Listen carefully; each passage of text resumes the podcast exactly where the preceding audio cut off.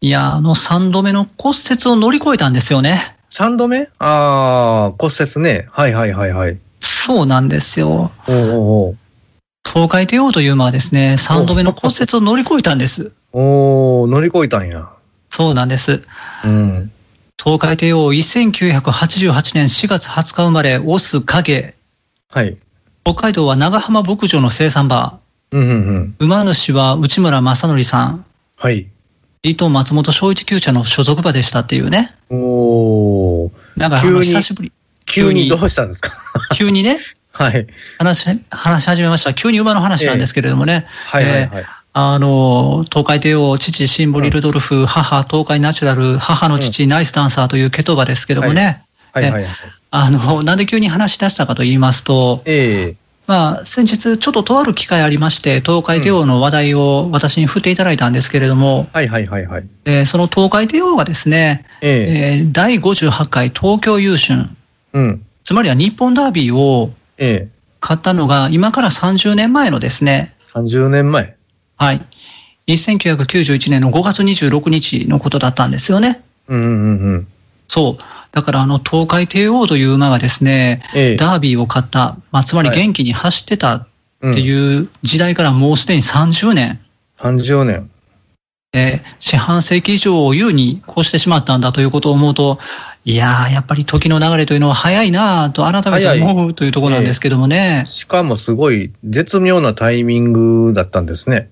うん。ね絶妙なタイミング。え。ねえ、すごいな。そうなんですよ。え、もう、あれですか、存在しないんですか、東海帝王は。え東海帝王のこのあの死亡に関してはですね、実はあの、8年前の大魔王お年頃でもちらっと触れたんですけれども、はいはいはい。あの2013年の8月30日に、まあ、あの心不全で亡くなっちゃったんですよね。うーん。そうなんです。もうだからあの天国をかけてるわけですけれどもね。そうですか、うんうんうんうん。えーまあ、そんな東海帝王なんですけれども、まあ、ええ3度目の骨折後に、骨折の後に復活したというところでね、うんうんうん。えー東海帝王という馬は、あの、えー皐月賞、日本ダービーという、その3歳のボバクラシックを勝つまでは、はい。まあ、無敗で行ってたわけなんですけれども、うんうんうんうん。えーえーっとですね、この戦歴を改めてお伝えすると、まあ、空でも言えるんですが、はい。新馬戦、シクラメンステークス、若駒ステークス、若葉ステークスとかって、その後に皐月賞、そして日本ダービーということで、6戦6勝で皐月賞と、えー日本ダービーを勝ちまして、はい。で、まあ、この強さであれば、菊花賞も当然勝つであろう。うん親子で三冠馬というところで、まあ、お父さんのね、シンボリルドルフという馬がいはいはい七冠馬うん。というところで、えー我が国競馬史上初めて無敗で、えー、皐月賞、日本ダービー、そして菊花賞を勝ったまではあるんですけれども、ええこれはお父さんに続けるぞと思われた東海帝王が1回目の骨折をしたのが、まあ、そのダービーの、まあ、レース中だったと言われますけどもね、はいはいはいはい。えーで、一回骨折した後は、まあ、その翌年、まあ、復活したんですけれども、えで復活したレース、大阪杯というレースは、まあ、簡単に勝ちまして、ええで、その後の天皇賞春というね、これもまた大きなレースに出た時に、まあ、5着に敗れてしまったわけなんですけれども、はいはいはい。で、その5着に敗れた後にまた骨折しちゃったんですよね。うんうん。うんこの骨折は割合に軽度、軽い目だったみたいなんですけども、はい。で、その骨折をした後に秋に復活して天皇賞秋、うん。で、まあそこでも敗れてしまった、7着に敗れてしまったんですが、うん。で、その敗れてしまった後にジャパンカップというね、これまた大きなレースをはい。走りまして、そこはあの、まあ、生まれて初めて5番人気という低い評価になっちゃったわけですけれども、東海帝王は。はいはい。はいはい。まあでもその5番人気を跳ね返して1着になりまして、うん。で、あやっぱり東海帝王強かったんだというところを見せて、年末の、えーまあ、世界一馬券が売れるレースでおなじみの有馬記念に出たわけなんですが、うんうんうん。で、そこを一番人気で、今度は11着に敗れちゃったわけですよ。ああ、あはい。で、これがまあ1992年のことだったんですけれども、その1992年の有馬記念の後に、えーまあ翌年も現役続行だっていうことになったんですが、はいはいはいあーまあ、やっぱりあのその3回目ですわ。あ。うん。骨折しちゃったんですよね。うんうん。そうなんです。ダービーの後に骨折し、天皇賞春の後に骨折し、有馬記念の後に骨折しということで3回骨折しちゃったんですよね。うんうんうんうん。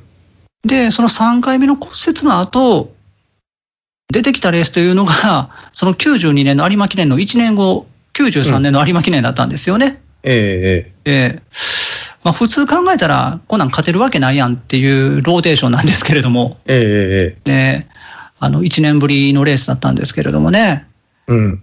いやーこれがね、私、あの生まれて初めて競馬を見て大泣きしたレースだったんですけれども、おー。えあのライブで見てたんじゃなくて、ちょっとその日は、えー、と部活動か何かがあって、日曜日だったんですけど、出てたんですよね。ほうほうほう、で、あの、自宅のビデオで録画しておいた、その映像を後から見て、うん、大泣きをしたっていうね。えええーそうなんです。1年ぶりのレースを、なんと買ってしまった東海帝う王、んうんうん。 3度目の骨折の後、いやー、そんなことってあるんやなっていうふうにね、はい。えーあの、思ったんですけれども、東海帝王という、まあ、うん、私、あの、まあ、20世紀で見た男馬の中では一番の男前、まあ、今でも一番の男前と思ってますが、ああ、そうなんですえね。ーえあの、本当に、あの、画像とか映像とかぜひご覧いただきたいんですけれども、うんうんうん東海帝王という馬自身のね、うん。えーあのー本当にあの、美しさとね、なんというか、えーサラブレッドそのものっていう感じの馬なんですよね、東海帝王は。で、おうあの、もちろん強いのもあるんですけど、うん。あの、ただ単に強いだけじゃなくって、お父さんみたいに完全無理じゃなかったっていう、えーうんうんうと、ん強さと脆さを合わせ持ってたっていうところがね、なんか、あの、金銭に触れたのか、うんうんうん。競争成績ではお父さんシンボリ・ルドルフに追いつくことはできなかったけれども、ええうん、なんというか、あの、人心をつかむ、人の心をつかむということに関して言えば、お父さんに勝ったんじゃないかなっていうのが東海帝王でしたね。なるほど。はい。まあ、そんな東海帝王、3度の骨折を乗り越えた東海帝王なんですけれども、えその東海帝王が日本ダービーを勝ってからちょうど30年というところで、えうん。まあ、お話をさせてもらおうかなと思ったというところですね。なるほど。ええあのまあ本当にね、うん、まあ、馬娘でもはい。ね、まあ、同じようなことになってますけども。そういうなこっとてでましすたよね。もう終わったんかな。まあ、ちょっと、あの、追っかけて見てるんで、はわいかんないんですけど、なるほど。メジロ・マック・イーンがライブライバルでね、ライバルでね。まあ、あの、娘しかいないもんですから、はい。東海帝王も女の子ですけど、はい。で、シンボル・ルドルフは会長でね、はい。ね会長をずっと追いかけてるみたい なね、感じで。つい先日、その、言えば、YouTube でね、あの、はなんや、トレーナーが、えーその、ほんまの馬のですよ。はい。久しぶりにゴールドシップに会いに行くっていう映像を見ましてね、ええええゴルシ言うてま したけど、こっちかい、こっちかい言うて、触っちゃダメなのに触ってるみたいなね。ゴルシね。ええわか、すわかるんですね、あれ、やっぱり。まあね、うんあの、調教師ね、あの、菅井先生が会いに行かれたんですかね。そうそうそうそうそう。ええうん。あの、菅井先生も今はあんな丸々とされてますけど、もともと騎手だったんでね、ああの、、現役の時はもっとほっそりされてたのに、やっぱりなんか体質がもともと厳しい減量をされてたのか、人によっては現役やめられたとすごいぷっくりされてしまうんですけど、ほうほうほう。えーあの、そのタイプでしたね、菅井先生は。うん。調教師なるほどまあ食べ物はやっぱりしんかなりしんどいと思います。僕もね、はい。まあちょっと経験してるんですけど、 今ね、はいあの、結構しんどいと思います。なるほど。はい。でしちょょっうね。となんか最近また食べ過ぎ、飲み過ぎの癖が出てきたかなとか思いながらね、気ぃつけな、みたいな感じですわ。えー食べるものはね、やっぱ気をつけないといけないですね。そうですね。えーはいえーえーええなんやな、最後何の話だと思っちゃいましたけれども、ええええまあ、まああの、ゴ東ール海帝王ドシップ、えーうんまあ、東海帝王ね、東海帝王も素晴らしい、あの、ゴールドシップも素晴らしい、えーえあの、まあ、あの、馬娘というね、その媒体を通じて、また、あの、そういうふうに、昔の馬たちも着目されるっていうか、うんあの、クローズアップされるというのはいいことだと思いますしね、そうですね。えまあ時系列めちゃくちゃやけど。何歳やね私自身ん。はいつまで学園におんねんって思うえええまあね、確かに ね。もう本当にあの私自身はというかあの前回の大魔王でもお伝えしましたけど、ええあの、手を出したら絶対にいけないと思ってるんで、はい。あの、もう、そこは、あの、戒めで手を出さないようにしてるんですけれども、うんうんうんうんうんはい。はい。まあ、そんな感じで、はいはいあの、勢い込んで東海帝王の話をしてしまったというところですね。ええありがとうございます。勉強になりました。あ、はい、いえいえ、恐縮です。はい。はい。はい。でもまあ、東海帝王は最終的には、結局、まあ、4回目の骨折をしてしまって、その4回目の骨折には勝てなかったんですが、うん。まあ、ただ、でも、あの、本当に3回の骨折をよく乗り越えたなというところで、うん。ええ、私、本当にあの、生涯忘れられない馬ですね。そうですね。はい。うん。すごいな。はい。さすが帝王。さすがです。うん。というわけで、行きましょうか。はい。大橋と画伯の大魔王は、お年頃2021年5月26日水曜日。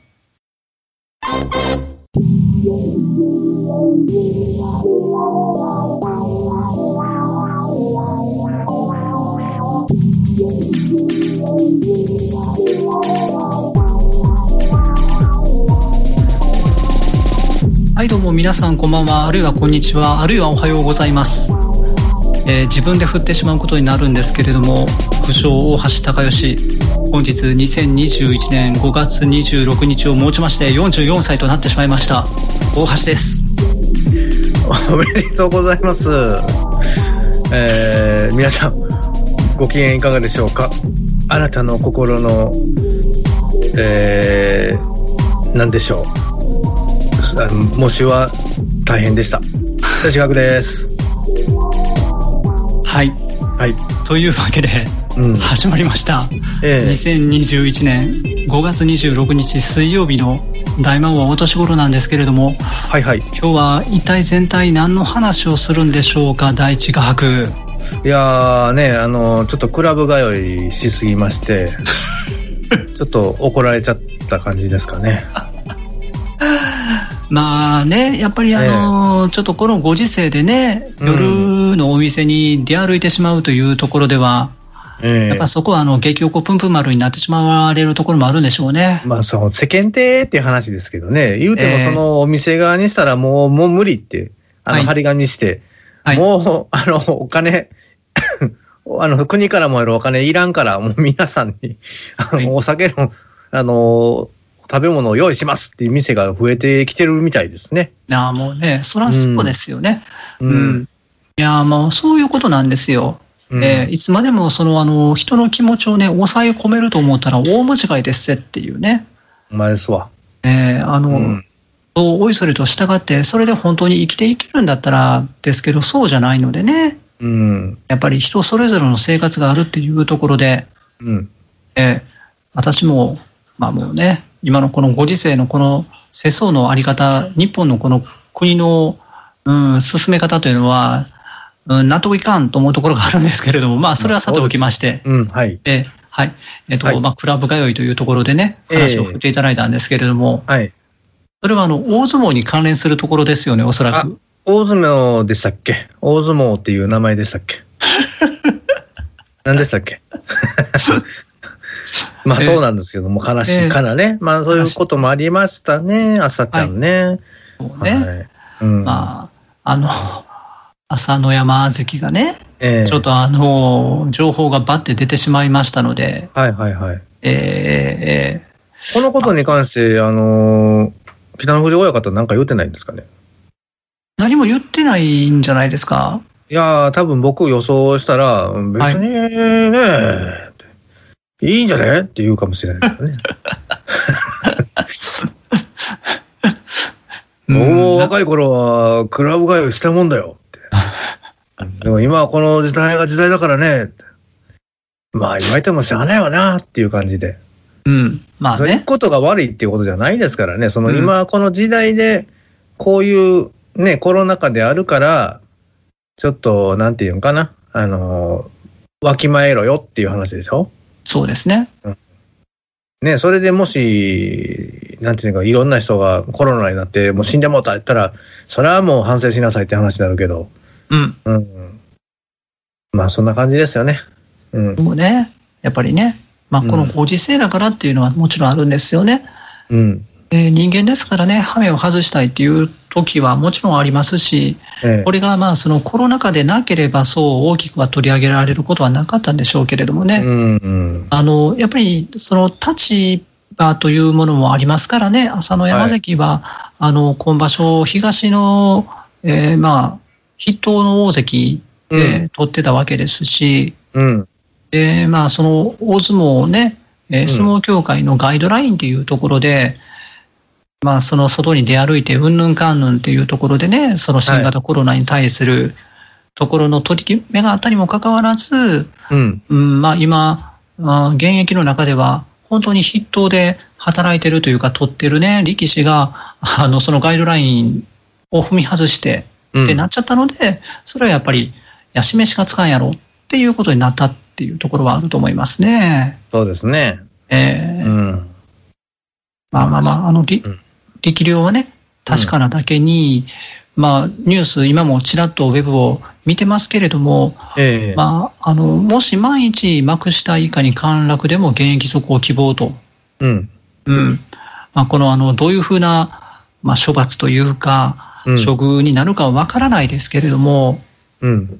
実力は確かなだけにね、ええーやっぱりあのぜひ頑張ってほしいとは思いますよ。え。ねえもう厳重注意だけでいいんじゃないかな。あーこれがね、あのうんそういうわけにもいかんっていうところがあるんですよね。なんでかっていうと、ええ。あのこのガイドラインに定める、ま、前前後どっちかちょっとわかんないですけど、うんあ、のアビアビがね、はい、はい、はい、はい。アビがあの、うん同じようにうん。その、まあ、悪さというか、はい。をしてしまったというところもあって彼も幕の内から結局幕下にボンって、うん。あ、の落とされてしまったわけですよ。うん、うん、でそういった前例があるにもかかわらず、うん。ううん。ーんその朝乃山関がねうん。うん、大関という地位もありながら、そのガイドラインはもう全体に配布されたにもかかわらず、踏み外してしまったというところで、なるほどね。えうん。ーそこをもう、おいそれと、うん、厳重注意とかでは済ませられないっていう事態なんでしょうね。そうか。難しいな。もう。ねあ人気力士だけになお一層やっぱりあの厳しくやっておかないと、えまあ、示しがつかんっていうところはあるんだろうなと思いますえ。ね。なるほど。はい。まあ、しゃあないな。がない。うん。また戻ってきたらいいがな。 そういうことですよ。あの、戻ってこれるはずですから。ええ、戻ってこれるわ、すぐ。はい。大丈夫、大丈夫。大丈夫っていうところでね、うん。はいまあ、ちょっとそこは残念な話ではあったんですけれども、ええ、ええ。まあ、こと星取りというところでですね、うん。まあ、肝心のその中身を見ると、まあ、これ、あの収録時点は、ちょっとまあそのね、配信日的なことを言うと、ちょっと前なので、うん。ええまだ大相撲終わってないんですけれども、えまあ、でもおそらくあの、てるちゃん優勝おめでとうという話になるでしょうね。え。うん。なるでしょうね。ええ、もうこれはね、えっ、と、 いや、でも本当にあの、それこそ照ノ富士関もですね、うん。序二段まで幕し、あの、その、ね、えっと、下がりながらですよ、よくここまで戻ってこられたなっていうふうに思います。確かに。本当に。うん。戻ってきてからはもう、なんかあの、鬼のような強さを見つけられて、見せつけられてますからね、やっぱり。うん。ううん。ん。あの、膝に爆弾を抱えながら、うん。うん。やっぱりあの、今、あの、現役で稼働してる力士の中では一番強いと思わされる状態ですからね。うん。まあ、やっぱりあの大関というか、戻ってきただけじゃなくて、もう一つ上のところまでね、今の強さであれば、うん目指せるんじゃないかっていうふうにも思いますが、はいはいはい。果たしてどうなるかというところですね。うん。うん。貴景勝もね、まあ、頑張るやろうけど。うん。うん。頑張ってはこれると思いますが、ええまあ、遠藤、貴景勝が、同じかな、今。で、てるちゃんが今日負けたら、はい。どうなるのかっていうとこでしょうけど。そうね、あのーまあ、この収録をしておりますのが5月の22日なんですけれども、14日目ですから、うん。えー14日目の時点で照ノ富士関と遠藤関の直接対決で、ここで、まあ、もし照ノ富士関が負けるようなことがあれば、はいはいはいえー千秋楽までねうん。あ、その優勝の行方がということになりますけれども、えええー照ノ富士関が遠藤関を任した瞬間に、うんもう優勝は決まってしまうわけですからね。はい。はい。果たしてどうなるかというところでございます。うん。うん。まあ、頑張れ。頑張れ。頑張れ、頑張れ。です。しか、しか言いようがな いです。はい。はい。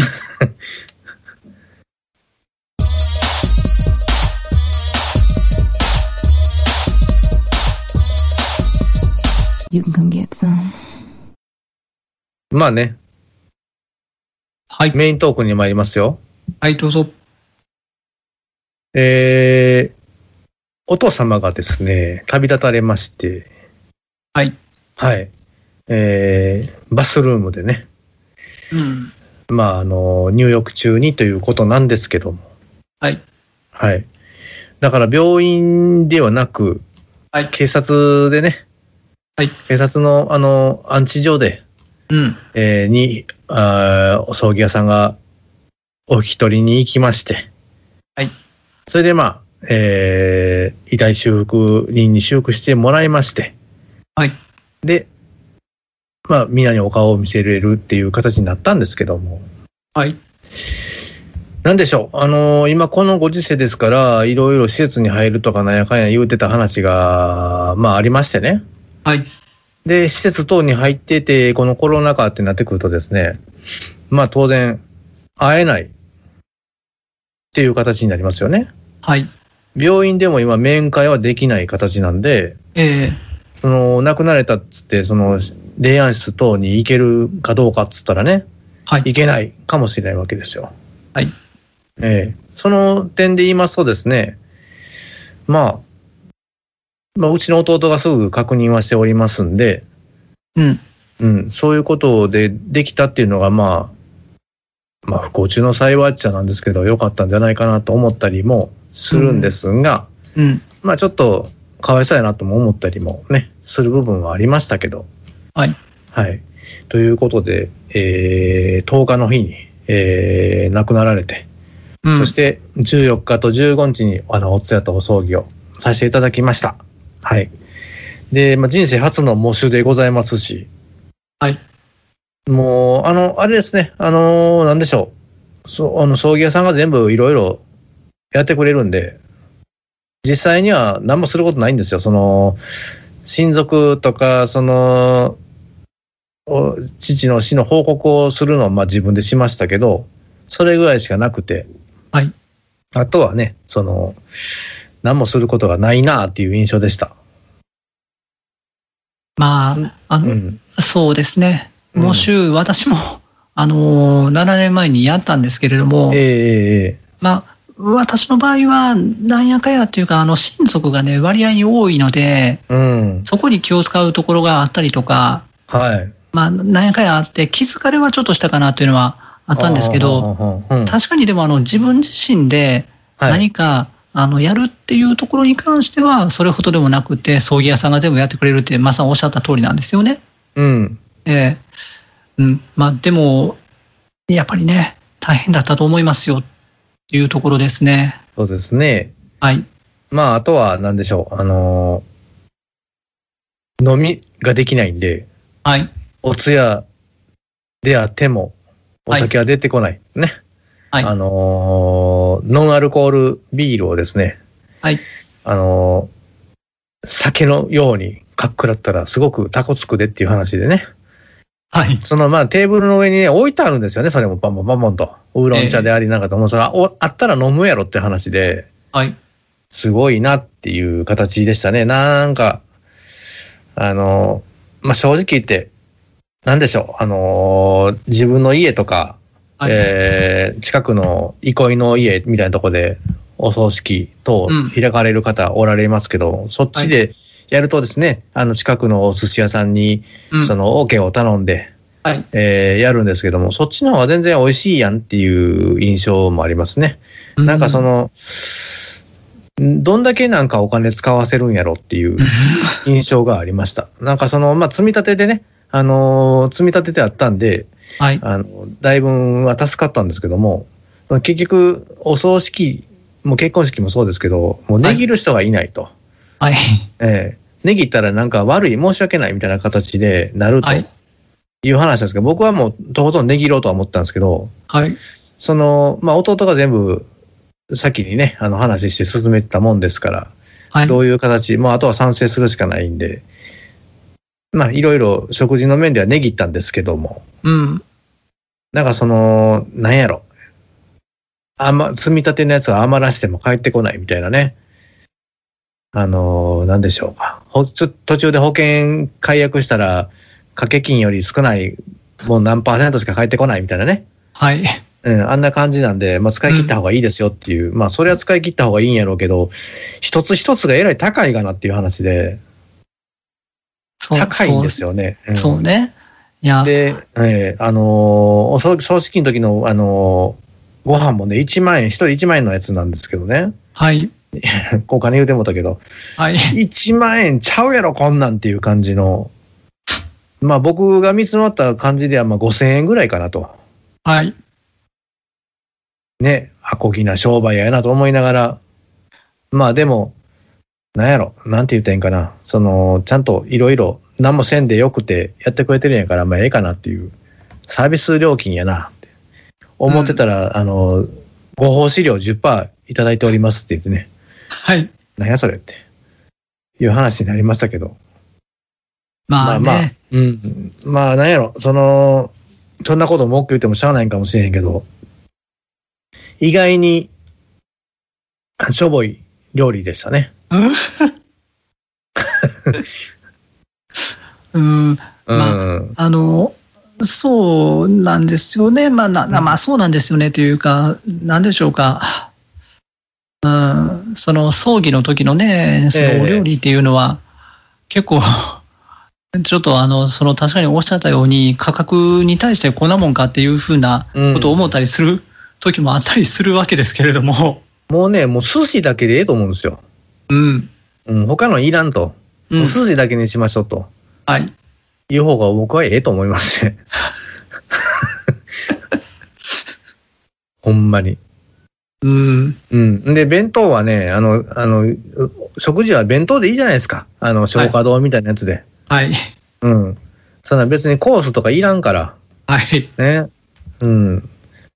で、今コロナ禍やから、今衛生面もあるし、ええその飲まれへんわけでしょはい、提供できへんね。その、うん、葬儀とかぐらい別にええんちゃうんと思うんやけど、だからそこまでなんかそういうふうに、まあ、ぶんあの冒頭にも言いましたけども、うん、なんかそういうお酒の提供とか、うん、そういうことで縛られてる、この世の中が、うん、なんか、あ、バカバカしいというか、はい、ね、その、どんだけ支配しようとしてるんかな、奴らは、みたいなね、うん感じが僕はすごく、不しししと伝わりましたね。そうですね。個人を忍んでね、その、はい酒盛りをするじゃないですか、おお通夜の時は。はい。で、まあ、昔話をしながはい。ら、まあ、たのあの懐かしみ、そして時には悲しみ、はい。で、あの、楽しい、面白かった話、失敗談とかいい、ね、いうことで、まあ、個人を忍ぶわけですから、はい。ね、それもできないっうん。てなるとね、うん。なんだかなって話ですよ。本当に。ええまあ、コロナ禍やから、その、遠くからもなかなか来れない、ね、はい。ええ大阪っていうのもあるし、うん。来れないし、あのすぐに、いやちょっとお参りして、あんまり、あの、手合わせてすぐ帰ろうと思ってはる人ばかりになってくるじゃないですか。そうですだねから。まあ送られるね、あの、親父もちょっとかわいそうやしね、そうやったら。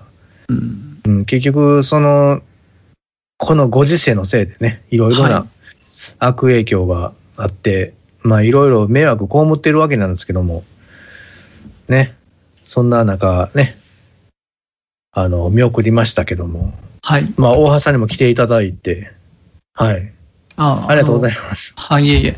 はい。あの、やっぱり、最後、見送りをね、まあ、ええなんだかんだ言いながら、この大魔王はお年頃というところでね、えー初めてこの方、年数だけで言ったらもう、あの、14年うん、以上経ったわけですから、そんななりますか。 で、あうの、ん2007年のね、1月からスタートしたこの大魔王お年頃の、えー主たる収録スタジオというのは、はい、ね、あの、第一スタジオは、もういつもあの、お父様がいらっしゃったっていうところでしたからね。そうですね。はい。やっぱりあの、今振り返れば、その何でしょうか、うん、収録スタジオのね、 2 1階にお父様がいらっしゃって、で、そのあの、1階で音量47でテレビをご覧になってるという、その様姿がもうないって思うと、やっぱりあの、悲しい、寂しい思いしますよ。爆音でね。はい。うん。爆音がね、もう聞けなくなるんやって、ちょっと思ったんですよね。まあそうですね。えーうん。うん、まあ、で、あの、なんでしょう、私、そのね、えーお葬式に参加させていただいて、最後、まあ、あの、棺、ね、あの、蓋閉める前も最後、お顔を見てたんですけど、はいはいはい。あの、足の方から、その、お父さんのお顔を見てたら、いやー、やっぱ大地画伯そっくりやなって改めて思ったんですよね。そうなんですよね。みんな言いますよ。うん。はい。自分では思わないで すけど。いや、デコは似てるなと思いました、デコなんか うん。あの、やっぱりでも親子なんやなっていうのを、まあ、その私の時もそう思ったんですけど、改めええて今回その第一画伯とお父様っていうところで、あの、思う時もやっぱり親子なんやなっていうことを思いました。そうですね。うん。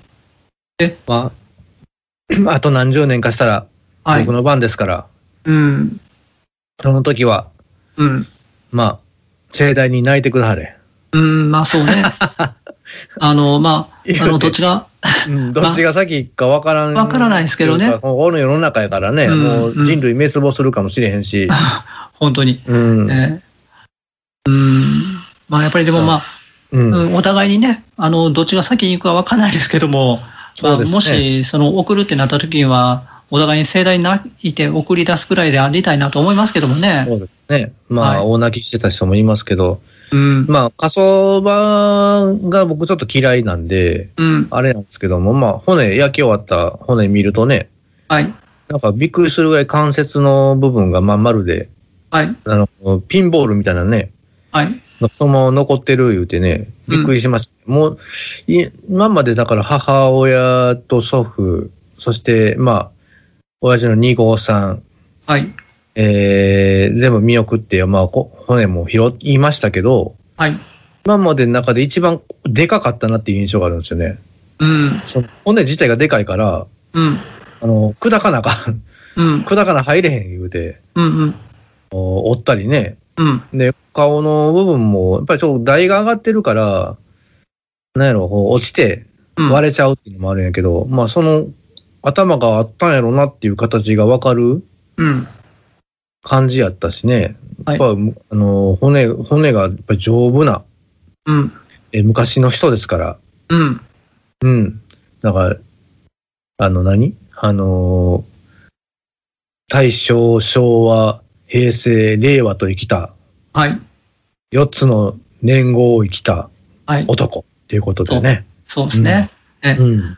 改めて、だから、その、私も結局おいくつだったのかなっていうことをね、改めて、その、お葬式の時に、はい。まあ、あのね、新式のお葬式だったんで、うーんと、あ、なるほど、そういうことかって思いながら、うーん、聞いてたんですけど、お父様は大正の15年、うん。えーだから、あのー1925年のお生まれだったんですよね、じゃあ。えっ、とね、26年。うん26年。うん。あ、26年なのか。大正がん、大正は最後、そうなんですよ。12月であそうやな。昭和1年になってるから、はい元年になってるから、ということですね。開けたらょ、昭和2年やから。はいということですね。ええだから、結局はその26年の時がちょうどもう、はさかいで、もうあの昭和と大正、どっちも一緒になるということですね。そうです、そうです、そうです。はい、んそう。か。だから、まあ、26年として、まあ、お誕生日迎える前だったから94歳でうん。ということだったんですね、まあでいうと。そうですね、今年95の年なんでね、ここまにええ万で言うと95で、はい。で数えで言うと96。で、っていうことですね。うん。なるほど。まあ、あの、本当に、まあ、そうやな。長生きされたっていうところはあると思いますけれども、そうですね。うん、シーラ関数みたいな感じでしたね。シーラカンス。えうん。まあ、なんでしょう。あのーで、私、その、さっきもその棺の話させてもらいましたけど、最後うんは、あのー入れられた写真がね、あの、心に残ったというえか、はい、はい、はい、はえいー。あのーお父様とお母様ですね、第一画伯の。ええだからお若い時の写真をはっと見て、でお父様とお会いしたのはもう本当に、まあ、この14、5年というところになるので、ええまあ、もうん70代の終わりからというか、もう80になられてたかっていうところからしかお会いしてないんですけど、若い時の写真を初めてお見かけして、うん。あやっぱりあのシュートしてはるなと思ったんですよね。そうですね。うん、あの、スケベ親父って言われてます。 母が言うてましたもん。女たらしやった。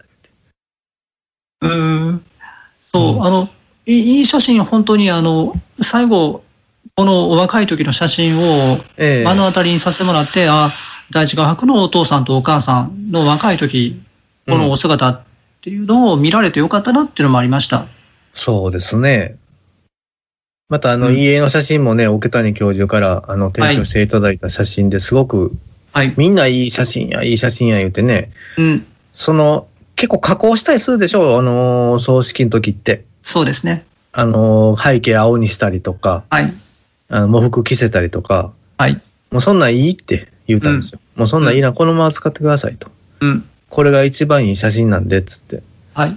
うん、なんか、おや親父が自分で用意した写真がもう変な写真しかなく て、なんでこんな半面開いてる写真選んだんっていうような、なんでやろうっていう、そのチョイスはないでって言いながら、うん。ええまあ、このままお願いしますっていう、まあ、今はね、その家の額はうちにあるんですけども、はい。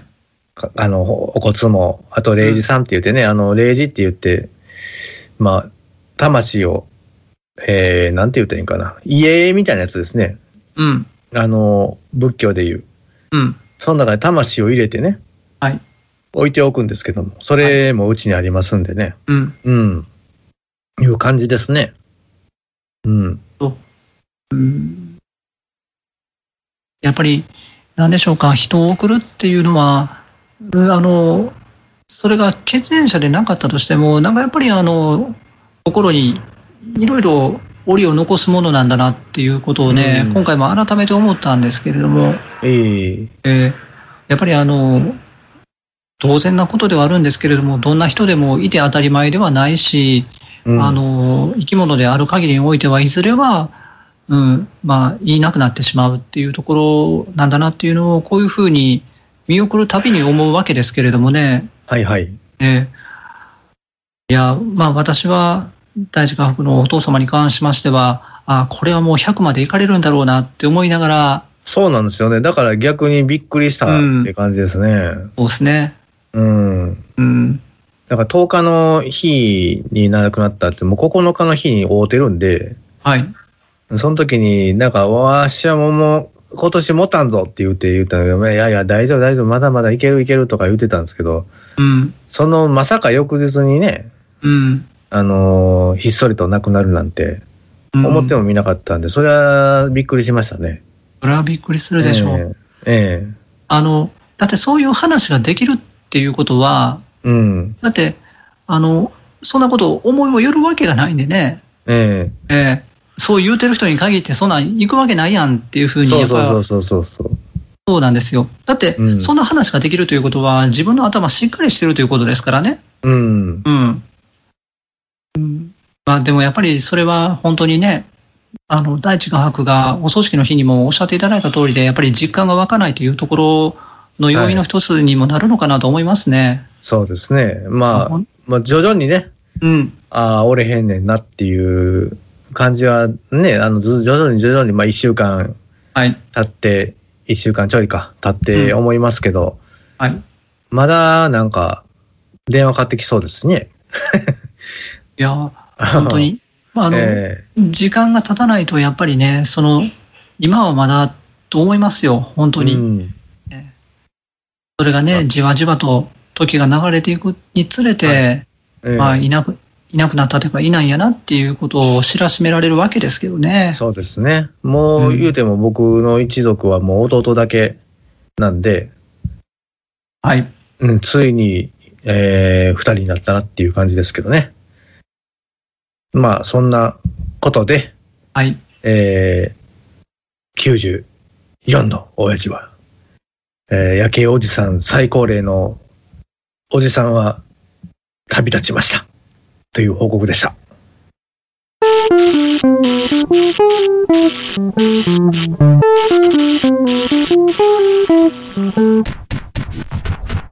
Mm-mm. I'm thinking about you. その後の容体なんですけどね。ほまあ、あのー、8周目でやっと歩行練習に入れるっていう話は聞いてて、う。はい。今でなんぼ、えー、4月2日からやから、えー、おおよそもうちょっとで8周か。うんうん。ですよね。うんうん。になるんで、やっと、えー、半荷重とかはい。かけられるのかなと思っておる次第でございますよ。それは、第一画伯の酸化骨折の話ですよね。そうです、そうです。はい。私の足の、はい。えー話でしてね。ねえあと、まあ、あの、血糖値がどうのっていうのもね、まあ、今、まあ、薬は飲んでおったりするんですけども、この大阪に5日間ぐらい、まあ、書いてたわけなんですけど、5日、6日ぐらい。はい。えー何も帰ってきて測っても問題ない感じだったんで、ほうほまあ、薬飲み忘れたりね。まあ、するじゃないですか。ほんで、うんまあ結局その葬儀の時、お通夜の時とか、やっぱり飲んだりね、食べたりとか、う。はい。あの、コンビニで買ってね、うん。家へ持って帰ってね、なんかこう、忍んだりするでしょ。まあ、お酒も開けたりしましたからね、あの、720ミリか。はい。一本開いたりとか、うんうん。あ、これは結構上がってんちゃうかと思ったんですけど、まあまあ全然、全然やったですね。で、なるほど。帰ってきてからなんか、あ、あ測らなあかんの忘れてたって食べ始めてね。はい。で、測ったら、まあ、食後、食後1、2時間ぐらいいたら、ぐんと上がるんですよ、誰でも。えー血糖値ね。ええ、180ぐらいまで上がうんうるん。かな。はい。で、その範疇やったんで、うんうん。あれって思って、 うんうん大丈夫なんちゃうかなって思って、まあ、油断し始めてるんですけどね、今 ね。ええいや、あのーでも、その、うんうんまあ、ちょっと日にちが経ってきたからというのもあるかもしれないですけど、はい。まあでもやっぱりちょっと気をつけとかないといけないっていうところなのかなと思いますね。うんう。ん。まあでもね、あのー食事、まあ1日2食っていうのペースは変えてなくて、まあ3食食べるときあっても、なんかこううバナナだけとかね、はい。あのーちょっとリンゴを、えーかじるで、みたいな感じのとかね、うん。そんな感じなんで、もう全然、量は少ないですよ。ほんで、白飯今やめてますんでね、はい。白飯がなんせ一番糖質が高い。まあ、そらね、うん、120グラムぐらいの白飯で、240キロカロリーぐらいあるからね。うん。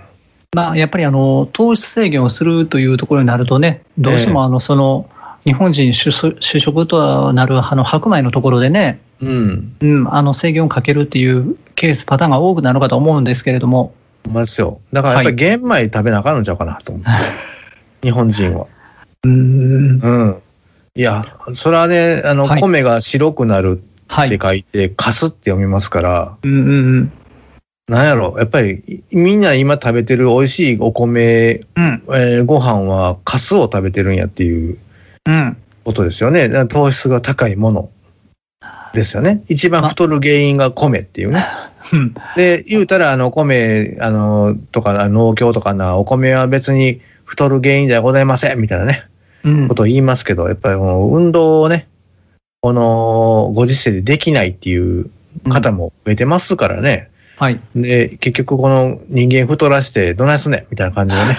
あの、どんだけ俺たちを支配しようとしてるんだってい うね。何回言うねんって話だけど、それ。うんまあ、まあね、ええまあ、あの、もうそう、そこはね、ちょっと確かにね、あの、今のご時世は難しいかなっていうところなんですけど、うん。うん、あの一般にね、食べて、動いてってしてたら別に今問題はないっていうかね、はいはいはい。あの、外に出るっていうところも制限されてしまって、その人間の動きが、うーんと、まあ、阻害されるというか、制限されるというかね、なってるから、ちょっとそのお米とかも食べる量をね、調整したりしないといけないというのは、確かに今は仕方がないのかなっていうのは思ったりもしますけどもうんね。うんうん。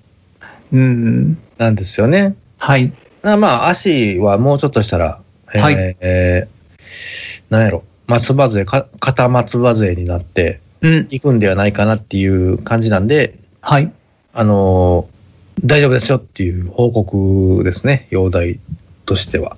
なるほど。えじゃあ、もうちょっとしたらあれですね、あの、ウルトラマンレオで大鳥弦を鍛えてた諸星はいは段いぐらいにはなれるということですね。そうですね、もうあの、杖になる感じかな。ステおッキ、杖にスなテッる。キ、ステッキになる。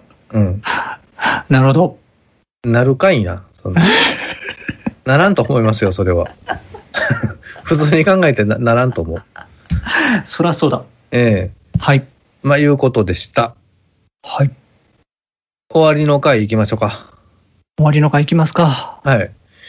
まあ、終わりの回ですけどね、今、まあ、その、何回も言ってますけど、このご時世でいろんな、えーニュース等が飛び交って、えーワクチン打つんか、わしは打たんど、みたいなね、うん。あの話とか変異変異株が出てきて、インドでめちゃ爆発的に流行っててって、そのインドで流行ってるこのコロナの変異株は、えーワクチンを打ってる人の方がかかりやすいとかね。はい。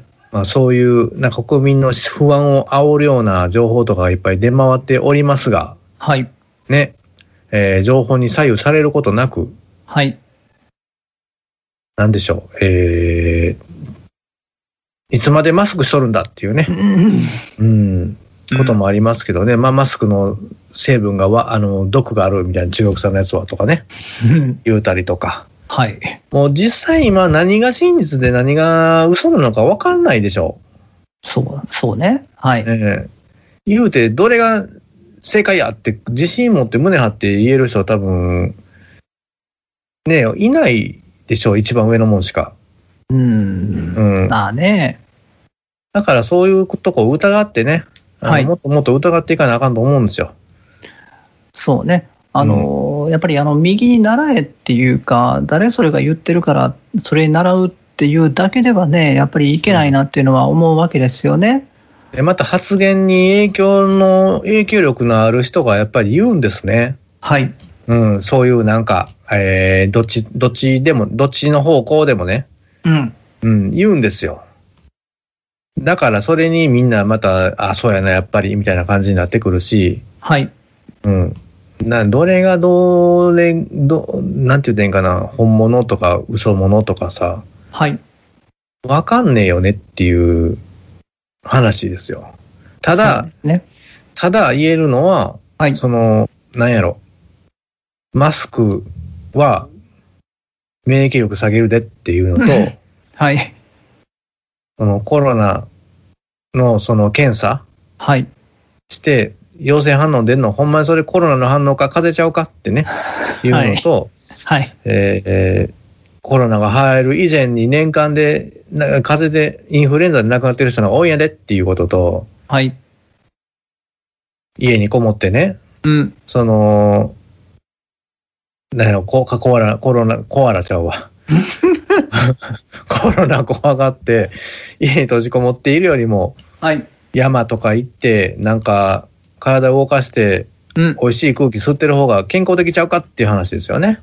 もう全くその通りですよ。うん。えーまあ、あのだからね、その比較するものっていうところで、何かあのそのコロナ、コロナっていうところでピックアップされてしまうわけですよ、この時勢、はまあ、どうしてもね、ニュースで流れてしまうから、うん。まあ、新型だからとかっていうところで、怖い怖いってなる、未知のものだから怖い怖いってなるっていうのは分かるんですけど、うんまあ、さっき、大地さんがおっしゃったものの中で言うと、インフルエンザと比較しても、風邪と比較してもっていうところになったりするんですよね。えっ、て、私はどっちかというと、その普通に今まで未知ではない、基地だった病気の方が怖いんだけれどもなって思ったりもするんですよ。そうですよ。ええあのだって最初コロナ流行った時、致死率低いよ、感染率も低いよって言うてたやんって。はい、それがなんで今、なんかこんな、なんかね、緊急事態宣言みたいな感じで、うん、うんなんか閉鎖して、うん。もうなんかみんなでこう集まって酒飲みながら話すこともなんか規制されてはい。ってなっていってんのっていう話でしょ、そうなんです。うん、まあそうなんですよ。あの私はだから、この今やってることっていうのは、まあ、これを言ったら怒られるかもと思う、怒られるんでしょうけど、いや、大いに間違ってるなと思うんですよね。うん。えほんまね、逆やと思うんですよね、僕は。えうん。えもうそんなん、いや、このままやったら、もっと違う理由で日本という国が死んでってしまうって、昨日も改めて思ったんですけど、ええあの大阪はね、その緊急事態宣言を敷いてるからということで、昨日ちょっとたまたま用事があって、梅田に出かけたんですよ、久しぶりに、はいはいはい。えー夕方の6時ぐらいなんですけれども。うん、うん。まあ、本当にどこもかしこもあのお店が開いてない、真っ暗、うんですよね。うんえーの状態で、うん 私はちょっとヨドバシに行ったんですけど、ヨドバシもちょっと開いてるから、その大阪府の知事はね、ちょっとあの目の敵にしてるところもありますけれども、あの、入場する時も、そのね、血う中んの確認したりとか、あの体温を測ったりとか、もちろんするわけですよ。はい。まあ、そこまでしてやっぱり入場制限とかもかけた上でね、やってるし、うーん、まあ、いや、でもこんな状態が続くんであれば、あのコロナで死ぬ人よりも、う。うんーん日本のこの経済が死んでいくことによって、うん死んでいく人の方が絶対増えてしまうなって、やっぱ思ったんそうですよね。まあ、絶対そうですよ。もええう、だって、生活できなくなりますよ。そうなんですよ、うん。いや、もうだからね、本当に、うん。まあ、また数なの、また延長するとか言ってるでしょ。いやそうう、んだから、その、延長して本当に意味があるんかって言ったら、もう意味ないと思うんでね、 ほんま、ええ、ほんまその通りよ。ええ。うん。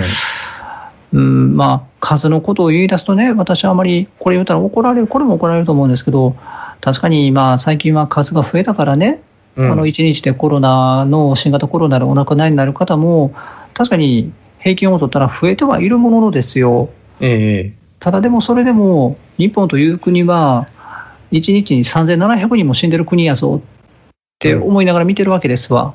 えはい。ええあの日本人のね、えーと死亡する要因の5大要素っていうのがありまして、うん。あのちゃんと統計を取るとっていうか、まあ、近5年ぐらいのデータを見ると、まあ、1位は悪性新生物、がんですよ。はい。がんで1日1000人ぐらい死んでるんですよね。うんうんうん。ええで、えっ、と、2番目が心疾患か。うん。心疾患、まあ、あの三大疾病の一つですね。えええで、これでも600人ぐらい死んでるんですよ。えうん。で、3番目の理由が、今、あのちょっと数が老衰の方が増えたみたいなんですけど、はいはいはい。老衰で300人ぐらいお亡くなりになってるわけですわ。うん。で、4番目に同じ300人ぐらいで、えっ、と、脳血管疾患、これ三大疾病の最後ですね。うんうんうん。で、これでも300人ぐらい死んでるんですよ。はい。で、最後、肺炎で、1日270人か60人ぐらい死んでるんですよね。うんうんうん。うん。いや、今話をしたようなことを5つの要素の方がよっぽど身近で、たくさん人が死んでて、うん。まあ言っちゃなんですけど、その新型コロナウイルスでお亡くなりになる方よりも、やっぱ多いわけですよね。うんうんうん。うーん。だから、いや、なんだろう。今こうやってやってることっていうのは、ええ本当に正しいかどうかって言ったら、僕は正しくないんじゃないかなっていうことをやっぱり思いますね。うん、そうですよね。うん、っていうことが、あのこの終わりの回で、大さんがはいおっしゃりたかったっていうところで、おあのその自分で考えて動かないといけないんだっていうところにつながると思いますわ。そうですよね。なんかもう、あんまりにも盲目になりすぎている方が多いんで、はい。その、まあいいじゃないですか。あの、偽の情報であろうが、うん。その、やっぱりニュース、マスコミのニュースじゃなくて、はいあのインターネットの、その、いろんなことを、なんか見るとか、はい。海外の情報を見るとか、はい。日本のメディアが言うてるのがほんまか嘘なんかわからないわけですから、はい。うん、それを自分で調べるっていうことが大事であって、はい。誰々が言うてたからこうや、みたいな。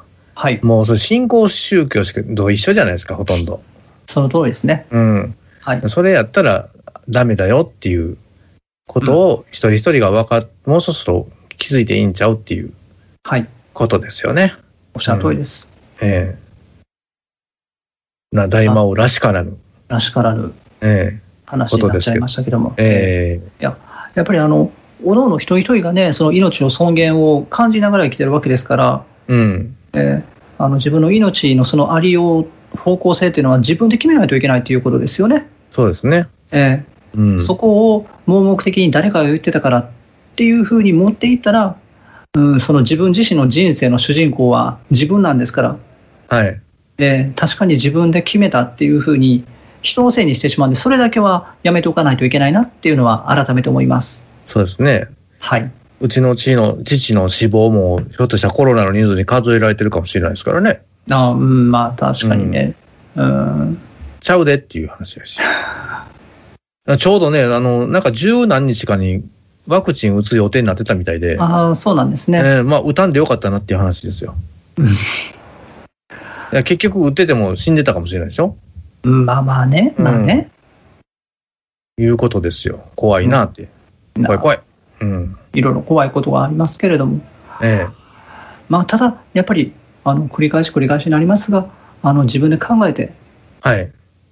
自分で考えて行動しないといけないというそうですね。ことですね。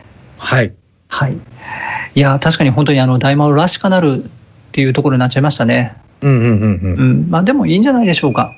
はい。はい、いやー今日もね、たくさんお話をしてまいりましたとはい。いうところですけれども、今日はこんな感じでしょうか。そうですね。えーええかような感じで、はい、ええあの、まあ、暗い話ばかりじゃなくて、いい話もね、ありましたし。そうですよ、あのうん最後の最後になりますけれども、あの私えはえびっくりしましたけれどもね、あはいはいのはい仕事してるところで、急にピャンってあの、私のスマホがなって、どうしたと思って見てみたら、ヤフーニュース、こうばー、えー、えー、って、うん。ガッキーと星野源、結婚するんやっていうねと,、ところでね、え。うん。いやー、逃げ恥こんですよ、うん。おめでとうございます。おめでとうございます。うん。いやー、明るいニュースもありますね、ありますあります。おめでたい。うん。はいだからこそ、やっぱりね、あの、頑張っていけないとダメですわ。ですね、ええ。まあ、はい生きづらい世の中ですけど、はい、特に飲食店の方は頑張ってほしいです。そうね。うん。うんあ、そうそう、あの、ラあのライブも延期になったんよ。あそうだったんですね。うん。なるほど、延期になったんで、なるほど。うん。まあ、ちょっとそれは仕方がないですね。まあ、しゃあないですよね。うん。延期さされた感は否めないですけど。 もうそりゃそうですね。うん。あーこうやって、やっぱりね、なんかいろんなことどもが、なんか延期とか中止とか、はい。うーん。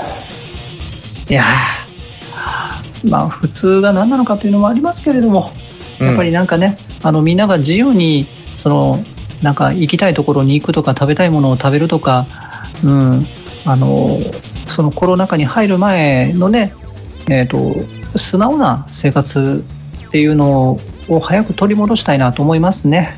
はい。は本い。当ですわ。うん。はい。はい。なんか、あの、いろいろ、まあ、人生というのは引きこもごもなんですけれども、うん。改めていろいろ思う今日この頃という感じですね。そうですね。はい。あ、まあ、でもあのね、最後というか、あの、最初にも自分で振ってしまいましたけども、うん、うん。あ、の、幸いなことにね、えっ、と、元気に過ごしてきたから、あの、44歳迎えられましたので、はい。はい。あの、この1年も元気に頑張っていきたいなと思いますよ。はい。は頑張っいて。ください。ええ、よろしくお願いします。 44。 44はい。というところでございます。うんうん。まあそんな感じでしょうか。はい。今日ははいこんな感じで。はい。はい。じゃあ最後の締めの言葉をはい。大 橋さんにお願いします。はい。はい。 44歳、頑張るぞ頑張ってください。はい。それではありがとうございました皆様はい。次回お会いしましょう。アディオスアミーゴス。アディオスアミゴース